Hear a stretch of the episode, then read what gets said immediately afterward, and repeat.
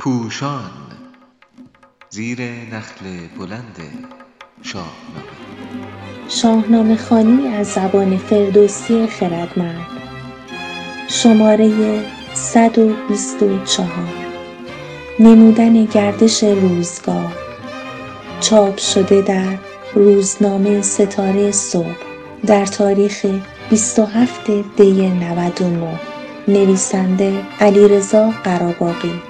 گوینده ندا روشنیفر موسیقی نسیم صبحگاهی از شهرام ناظری.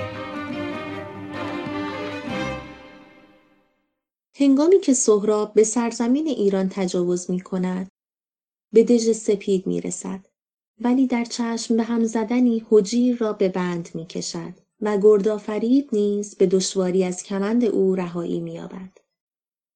البته زمان در حماسه ابعاد واقعی ندارد و حتی به میدان آمدن یک مرد و یک زن می‌تواند بیانگر دفاع تا پای جان همه مردان و زنان جنگاور دژ باشد ولی بر پایه آنچه در شاهنامه آمده است در این زمان کوتاه هیچ تماس دیگری میان تورانیان و دژنشینان برقرار نمی شود.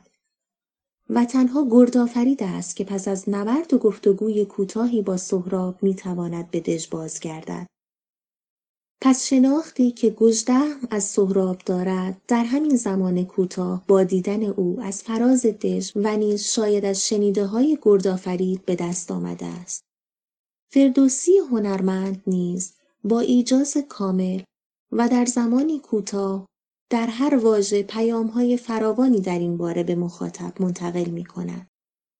چو سهراب برگشت گژدهم پیر بیاورد و بنشاند مردی دبیر. یکی نامه بنوشت نزدیک شاه برافگند پوینده گردی به راه. نخست آفرین کرد بر شهریار نمود آنگهی گردش روزگار. زمان کوتاه است و باید به شتاب واکنش نشان داد زیرا دشمن تهدید کرده که فردا دژ را با خاک یکسان می کند. پس چو سهراب برگشت یعنی همین که سهراب از کنار دژ به میان سپاه خود می رود فرمانده ایرانی که بسیار با تجربه است و برای همین فردوسی او را گژدهم پیر می نامد به تصمیم رسیده و آن را به اجرا می گذارد.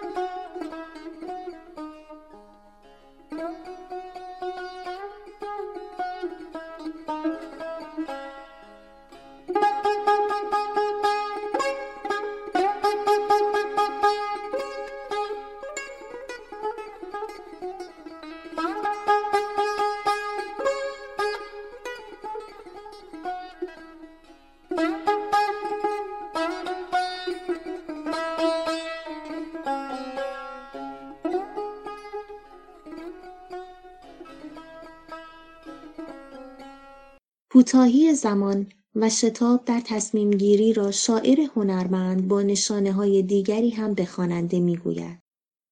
صحبت از بفرمود تا پیشش آید دبیر نیست.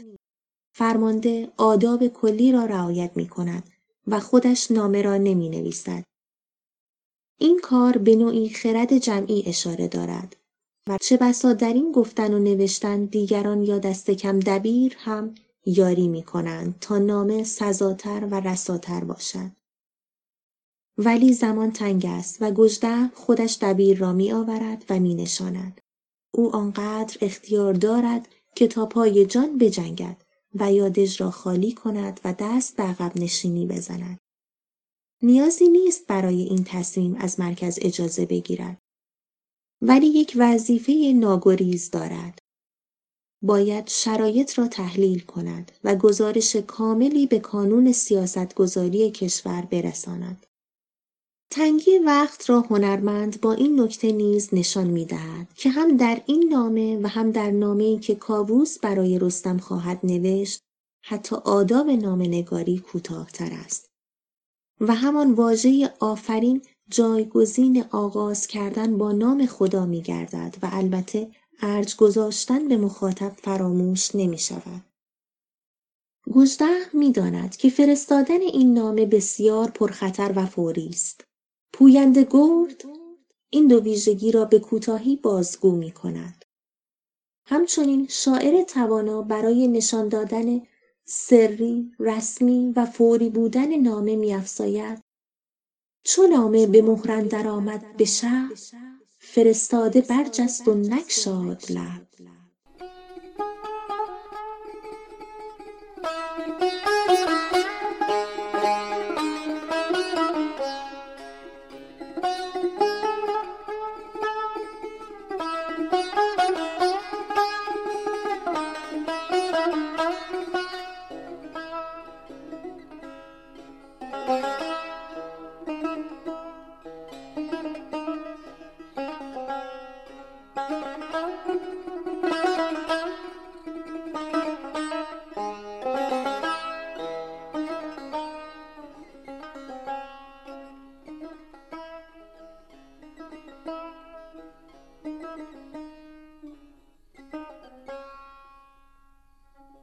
ولی آنچه در نامه نوشته شده تنها بازگو کردن رویدادها نیست.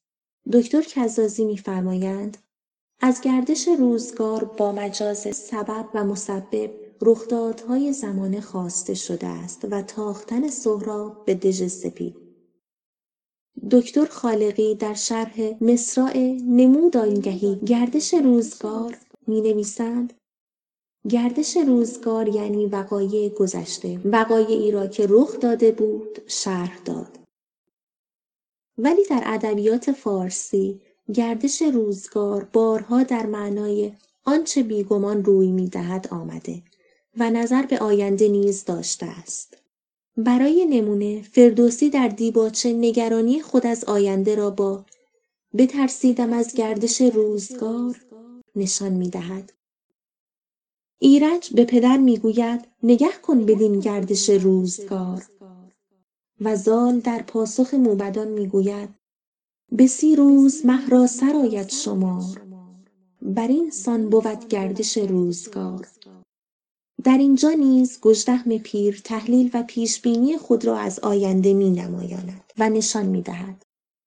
در این نامه 21 بیتی گزارش آنچه گذشته تنها در نخستین بیت آن هم بسیار کوتاه و به قول امروز تلگرافی گفته شده است که آمد بر ما سپاهی گران همه رزم جویان و گندافران. سپاه آمد بزرگ است دلیرند حتی نمی‌گوید سپاه از توران یا سمنگان یا جای دیگری آمد. تنها از مصرع سواران ترکان بسی دیدم آشکار می شود که مهاجمان تورانی هستند. نیازی هم به گفتن نیست زیرا دژ سپید در راه حجوم تورانیان قرار دارد. در دنباله نامه گژدهم خطرها برآورد تحلیل برنامه و پیشنهاد خود را به کابوس گزارش می کند.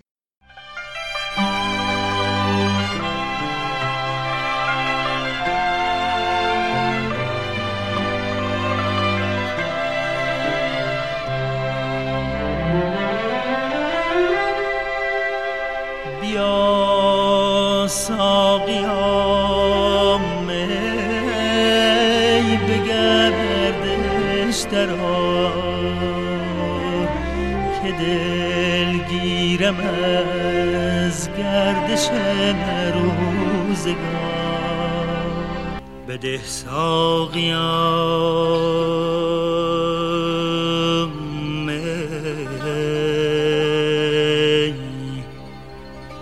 که تا دم زنی.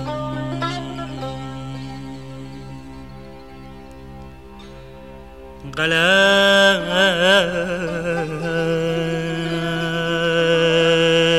بر سره هر دو عالم زنی.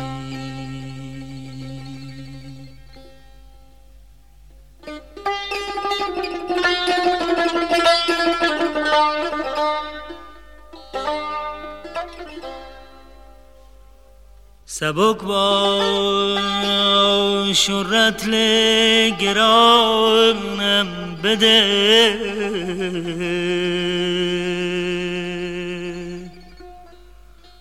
وگر فاش نتوام وگر فاش نتوام نهانم بده.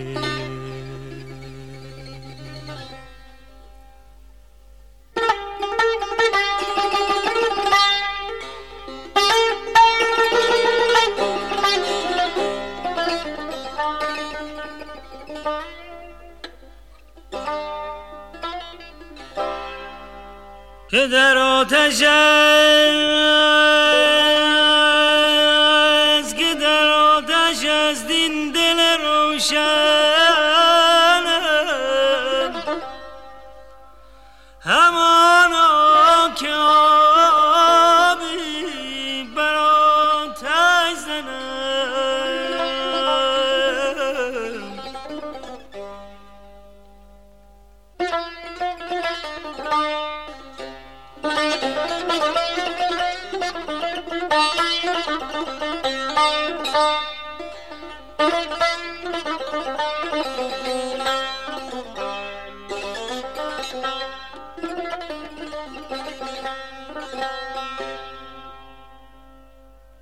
ز من بشنو ای پیر آموزگار.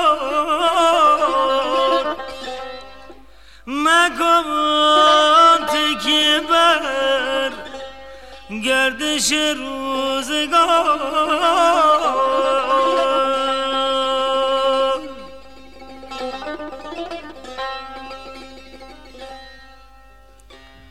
که این منزل